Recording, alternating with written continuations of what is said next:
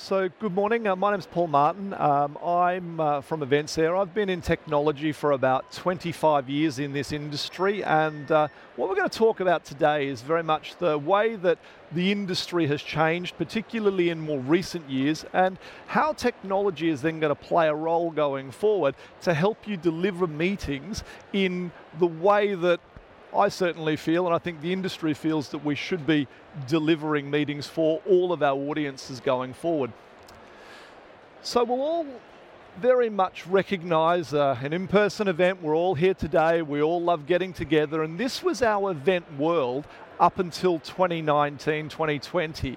And 2020, all of a sudden, COVID comes along and it disrupts everything that we've ever known as an industry.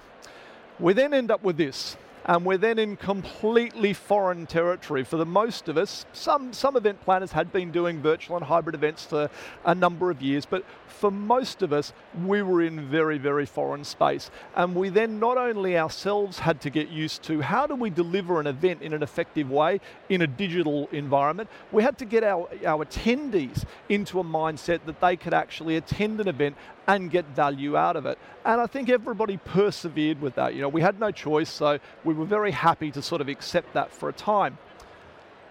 We then came out of that and we ended up with this very difficult place of event planners very much wanted to go back to in person largely. There is a bit of a divide. Corporate meeting planners that I talk to are very happy to, to, to continue on very much in, in the virtual space or the digital space.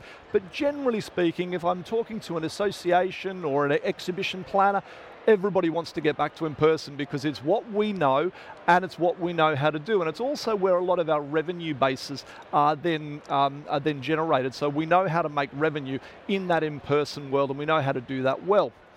The problem with this for me is that we then wanted to snap back completely into in person largely. And where the challenge really comes in in the new world is that we opened up an environment where we had a whole new market of attendees that were able to attend events through that COVID period. That as we've come out of that, we're now either closing the door on, have closed the door on, or we're starting to restrict the way that they attend. So we as event planners are now saying, look, unless you can attend in person, you might not necessarily be able to come to an event. And that can be very challenging because those audiences, again, in a time of accessibility and, and all of those different things that we're trying to now comply with, that's very, very difficult to say, why should we alienate those audiences?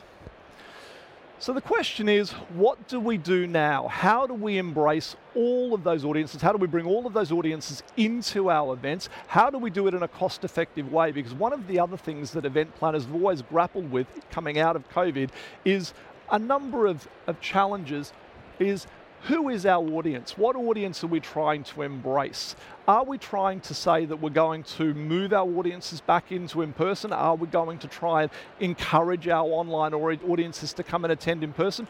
Or are we going to actually have a dual event? Uh, and what does that dual event look like? Is it all uh, synchronized? Is it that we're delivering content at the same time to both audiences? Are we delivering content in a recorded way to a digital audience from an in person event? Who are our audience and how do we actually engage with them? So in person, as we said, is easy. Um, we all know how to do that. The question is, do we then want to bring remote in or not? And I'd encourage you, this funny company some years ago, uh, we go back to the 80s for those of you that would remember it, I certainly do, but when we go back to the 80s, Apple was a company that was not a trillion dollar company. It wasn't anywhere near it was today. It was this funny little company that was competing with the IBM world, and they were the fringe. And everybody thought they were completely mad. They were making these boxes that were hyper expensive. They were about twice, if not three times, the price of, a, a normal IBM machine at the time. And Apple, rather. Um, Apple were a small part of the market. People didn't think they were going to survive, and to be fair, at one point they almost didn't. But they thought very differently. We all then know what happened. They came out with different products, they adapted to the market differently, and they're now one of the biggest companies in the world. Actually, bigger than Microsoft. So, here was a company that people thought was never going to succeed. They had high priced products that nobody really wanted to pay for, and now they're one of the biggest companies in the world. So in the event space, I would actually implore that we start to think a little bit differently. So in doing that, how do our event how do our attendees want to participate? And, and this is the interesting part, is to say, as event planners and as customers, as your customers, quite often we start to dictate how our events are going to be delivered rather than considering how do our attendees want to participate. We might be running the event in person and saying, well, you know, it's cost effective for us to do it, we know how to do it, that's where our revenue base is, but how do our attendees want to attend that event? Why don't we give them the option? And in giving them the option, we're going back to the scenario that confused everybody before of saying, well, virtual was hard, it might have been expensive, why would I want to go back to that? But why don't we give the attendees the option? And focus more on the attendee rather than on, on what our clients are, are dictating to us that they think the attendee wants. So why should we want to do this? So, go back. So inclusivity. I think every corporate these days has an inclusivity poli policy and events extend into that uh, environment. If you're running an event, why would that not be part of your inclusivity strategy? Why would you not want to actually roll that up and make sure that you are bringing every attendee you possibly can into your event, no matter which way they want to attend? Sustainability. Now, this is one that gets me because more often than not in the events industry, we talk about sustainability, about reduction of paper and things like that. Sustainability actually isn't just about environmental factors, it's about factors in terms of economic um, um, stability. So when we talk about revenues again, we all want to make sure that event planners can make sure that they're boosting revenues as much as possible. Um, we want to make sure that, of course, our environmental sustainability in terms of travel and so forth is reduced. But there's a number of pillars in sustainability. And the other one, of course, is social, because the sustainability of being able to get together and actually interact is another monumental pillar in terms of sustainability. And too often, we find that we forget about those and we focus on that environmental factor. So there's a number of pieces here that go into it. And when we look at our events, we need to make sure that they're sustainable on all fronts, which we'll talk about in a moment when we get to technology. And then reach. Now here's the really big part about reach. When we talk about having our event in person, we actually limit the reach of our event because there's only so many people we can fit in a venue. There's only so many people that sometimes can attend the event due to economic circumstances or other. And so by looking a little bit further afield, by looking at other ways that we can support our event, we're going to expand our reach and expand our audiences. So we're opening those doors up again that we, we learned existed through COVID. So why would we want to then manage events like this? So many event planners believed that managing their events in a hybrid way was expensive because of the fact that they had duplicated costs. They believed it reduced their revenues, and so they looked at it and said, Well, I can't provide the same experience in a virtual way that I could to an in person way. I can't charge the same amount for, uh, for virtual as I can in person. And some of that was true, but some of it was actually fallacy. Some of it came down to the way that technology was used. And the other one is that many, and this is the real key, many event planners believed that it was far more complex and beyond them to actually deliver their events in an all-inclusive way to multiple audiences using technology. So that was a big driver of us all starting to think about coming back to in-person. So what if I was to tell you that you could actually dispel all of those myths very, very easily using technology. And I know probably most of you in the audience now use some sort of platform. Um, I'd be surprised if you don't. I'd be very surprised if many of you are using Excel still to manage your events, uh, particularly post-COVID. But I can absolutely guarantee you that there are platforms out there, including ours, but there are many, many platforms out there, if you walk around the floor today, that will help you to support your events in an all-inclusive delivery way without increasing your costs and without making it particularly or overly complex to then deliver all of that technology. So let's then have a look at how this works and how technology can then support you in delivering your event. And we'll have a look at some of our technology as a baseline, but we'll talk about it more generally. So the first thing is very much to understand your platform. So when you're going to look at technology, you need to understand what does that platform deliver? And there's a number of ways that you can utilize technology. The first way is, of course, finding a platform that has everything in that platform that you're looking for. The second way is then through integration. And if you're going to integrate with a, a, number of different systems and try and bring them all together, one of the biggest challenges you have with that is data continuity. So I would always encourage event planners to try and find a way where you've got what we would call the single source of truth or the single data source, so as that everything exists in one place and that you're not ending up with a, it's a, a phenomenon called data drift. So what happens when you integrate uh, between systems in some circumstances is if the integrations aren't done correctly or there's some sort of challenge with them, what you'll end up with is you'll end up with either the data synchronicity not happening in the right way, it's losing data between systems, it's polluting data between systems, and what I'm really starting to describe there is imagine that you're registering one system, you've got an app provider in another system, you've got a virtual platform in another system, not only, and we'll leave the costs out for the moment, not only are you actually overcomplicating that environment, you're now creating an environment where there is potential for that data not to maintain synchronicity as it moves between those different environments. Now, not to, not to say that, that uh, integration can't work, it absolutely can, but it has to be done properly and it adds a layer of complexity. So if you can find a platform that has everything in it, single source of data, it then reduces the risk of that data pollution occurring. The next thing is to go in and choose the way that your attendees want to participate.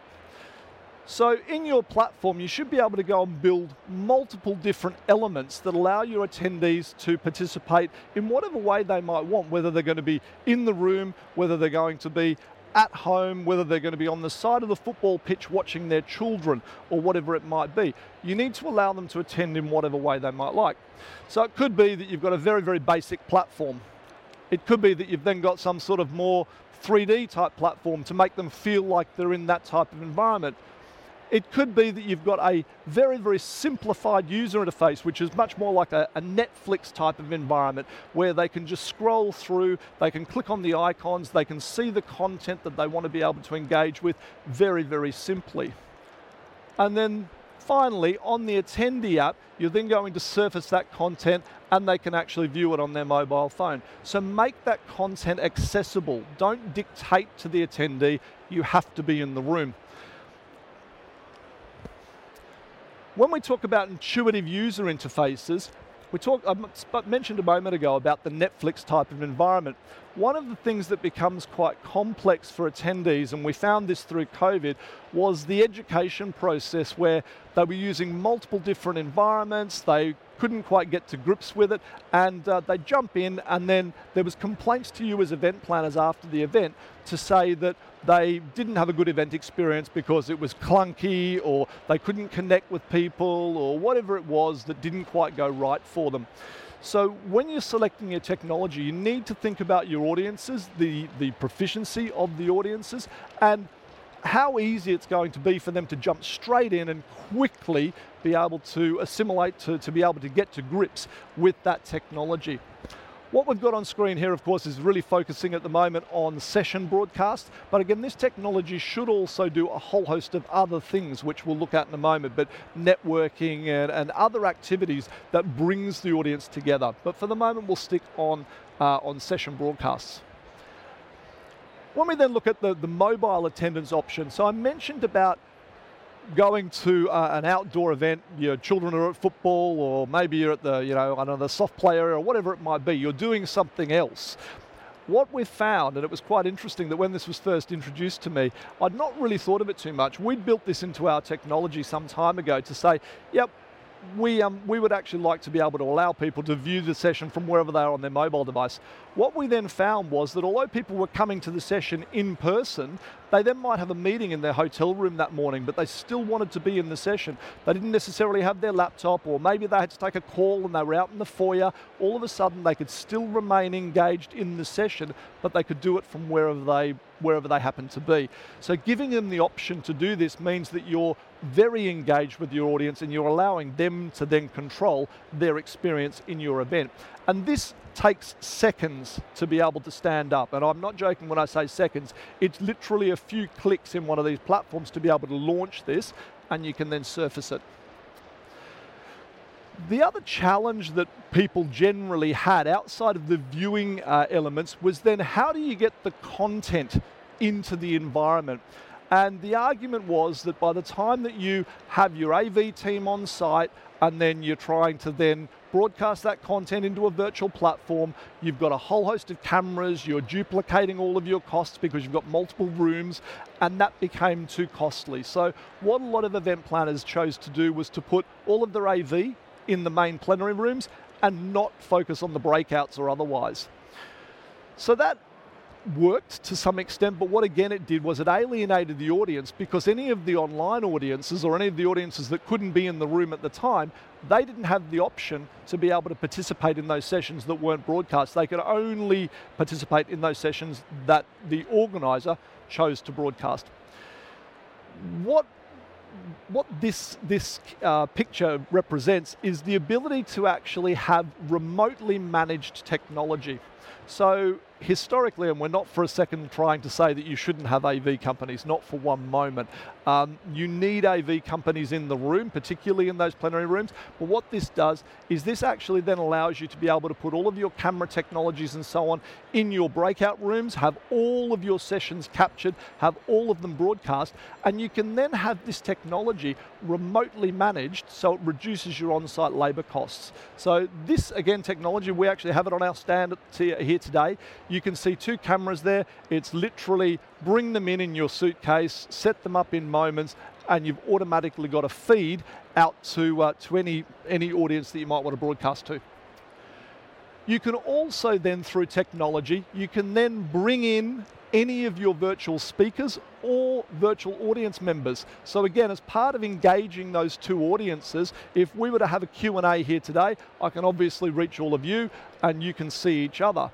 Where one of the other fundamental pieces fell down was you couldn't then have a virtual audience member engage easily to be able to bring them up on stage because there wasn't too many mechanisms to be able to do it.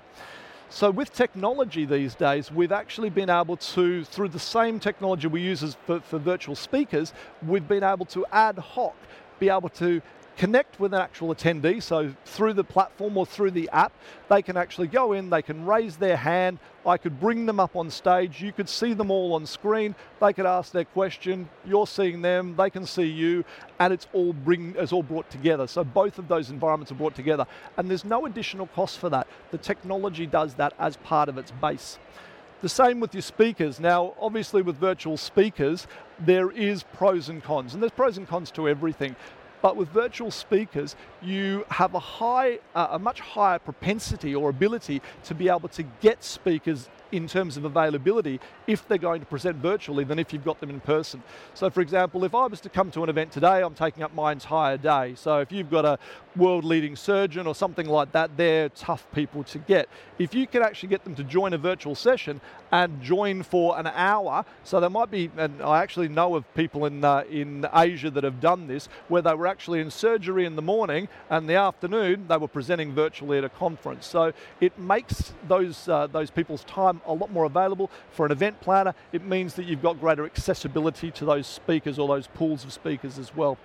So again, all of this, this doesn't need to cost you anything more. It's a really, really simple technology to be able to implement.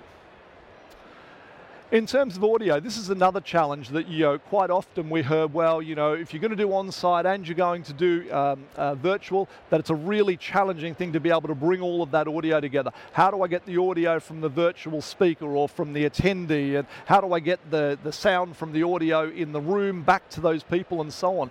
It's very, very simple these days in the respect that we use all of the microphones and so on on those remote devices. We bring them in through the software broadcast them out to the speakers or headsets in the room, and then reciprocally, we push it back out to those speakers and headsets of the users that are in the remote audience. So you can synchronize all of that. You don't need a team of 10 to do it. You can actually do it very, very simply yourselves with about 10 to 15 minutes of setup. And then how do you control all of this? So we've talked about bringing in your cameras, we've talked about bringing in your audio, we've talked about then having all of those uh, virtual presenters and bringing people in on screens. How do we do all of that? It sounds like a really challenging thing to do. Well, again, historically, and not to not to reduce anything from AV people at all, um, when we're doing it on a slightly smaller scale, everything can be done in a software console. So what historically a mixing desk was used for, you can now do in software. So across the bottom of this particular um, example, the navigation bar in the middle and the bottom, it would actually allow me to go and connect with my cameras. It would allow me to then choose down the side on those previews there what uh, what cameras I was actually going to bring on stage or what shots I was going to bring on stage. It would also allow me to zoom or move all of those cameras around. It would allow me then to control the audio channels and all I'm doing is sitting at my desk clicking a mouse. And I can do it very, very simply. The other thing that seems a little bit like witchcraft is the ability to then control all of those monitors and devices remotely. Now, pre-COVID, there were ways to do it, but they were very, very expensive and very, very limited in, in the access that event planners particularly, it was just not something that we'd ever gone into, uh, that we had access to in these areas. So what this does is this allows you to go in and through a few drop down options, you can simply go in and choose whether you're going to connect to a remote camera, a remote monitor. If you've got a screen on your stage and it's a remote monitor, you give that monitor a name and all of a sudden you've now got a screen that you can then broadcast or port content to. And you could be anywhere in the world. So you could actually have your team back in the office whilst you're on site running around doing what we do as event planners. You could actually have some of your team members back on site managing all of this, managing what content was going on the screen, managing you know what content, what um, uh, speakers were coming in from outside and so on, putting them in the green room. That can all be done without anybody having to be on site. And adding these, as I said, very quickly, adding these um, the devices in, this is really just so you've got context here. To add them in, all you're doing is clicking on simple buttons. So when that all comes together, it creates an ecosystem that looks like this.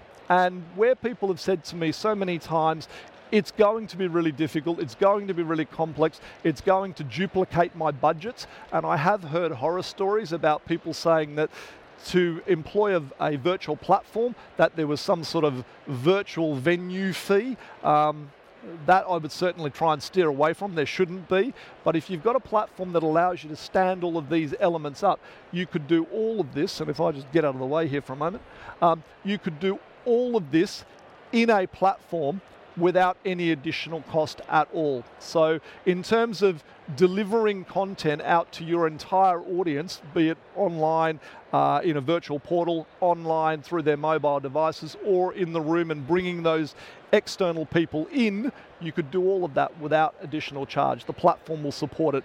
The only, the only cost, I guess, would be a small amount of time, and to set all of this up would probably take about an hour in total. So outside of all of that content, because we know that content is, is king in our events, outside of the content, the other elements that of course we want to then bring together between the in-person and the virtual environments is things like networking.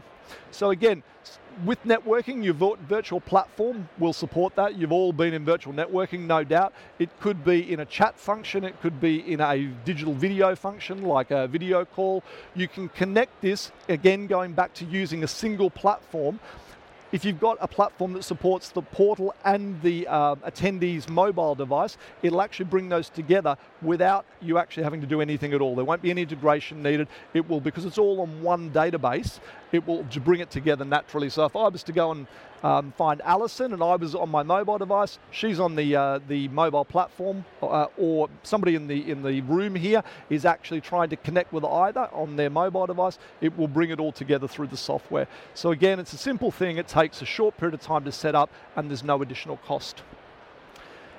In terms of audience engagement, we've all had gamification, we've all done gamification, and in, a, in an in-person world, tends to work quite well. One of the things that, again, we sort of forgot about was how do we then connect the in-person audience with the virtual audience if you're going to do that, and we should be doing that. And so with gamification platforms these days, you'll find that they are now hybrid. So again, utilizing the mobile device, and the mobile device is really the key to bringing all of those audiences together. You can then create your uh, gamification programs so as that it encompasses awards and goals and so on for both audiences. So it could be, you know, finding something in content that, uh, that everybody has access to rather than it actually being location based or you might have goals that some of them are for the virtual audience, some of them are for the in-person audience, but they carry the same weights in terms of the awards, so as that there's a level playing field. But there's many ways, and we actually did it with um, one of our customers with a large IBM event where they had 25,000 attendees and a hybrid event, and, uh, and they'd done exactly that. So they'd had in-person goals, virtual goals, and blended goals, and they had a very, very level playing field for everybody. And then in terms of social tools, um, we've all, uh, that transition's not working. Um, in terms of social tools, we've all seen, of course, Facebook and social walls and things like that. What actually happens um, in many platforms these days is because of data privacy, we've started to move to social walls being event centric. So rather than actually going on Facebook and posting all of your content on Facebook, uh, many, many years ago, uh, in the early days of Facebook, there was a customer of ours who had a CEO who had a little bit too much to drink, uh, ended up being posted on Facebook. They couldn't get the images down, and of course, you know, it took some some weeks to be able to resolve that issue.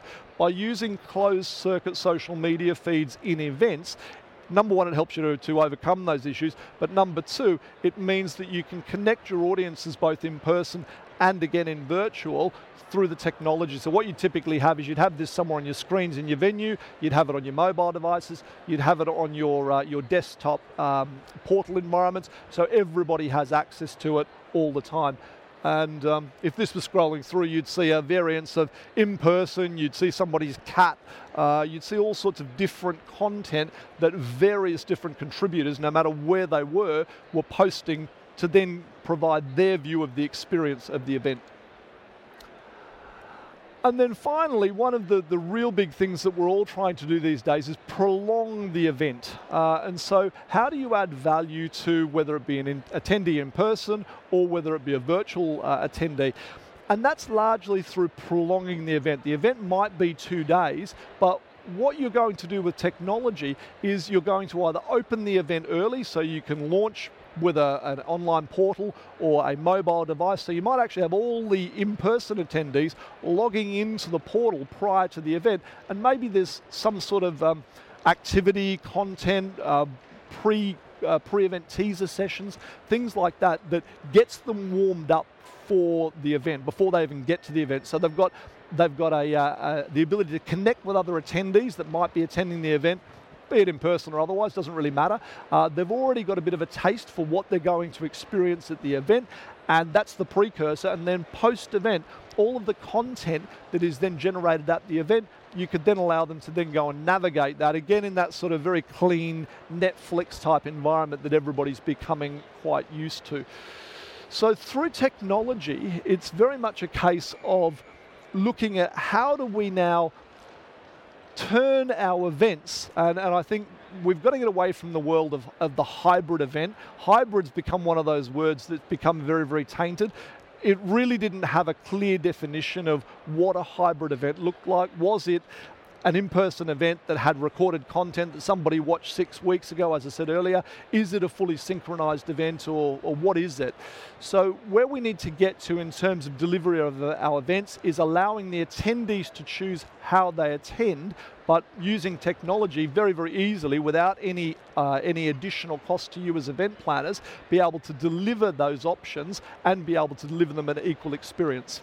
And so that, from our perspective as technologists, we think that's really where the events industry should be going. It's where event planners should be considering their events go. And if you do have any questions about the additional costs, um, challenges of the technology, uh, concerns around complexity, I'm more than happy to talk to anybody about how to overcome those things because it actually doesn't need to be a concern any longer. It may have been at one point, but um, you know these days you are actually in control more than you've ever been before. Does anybody have any questions? Thank you.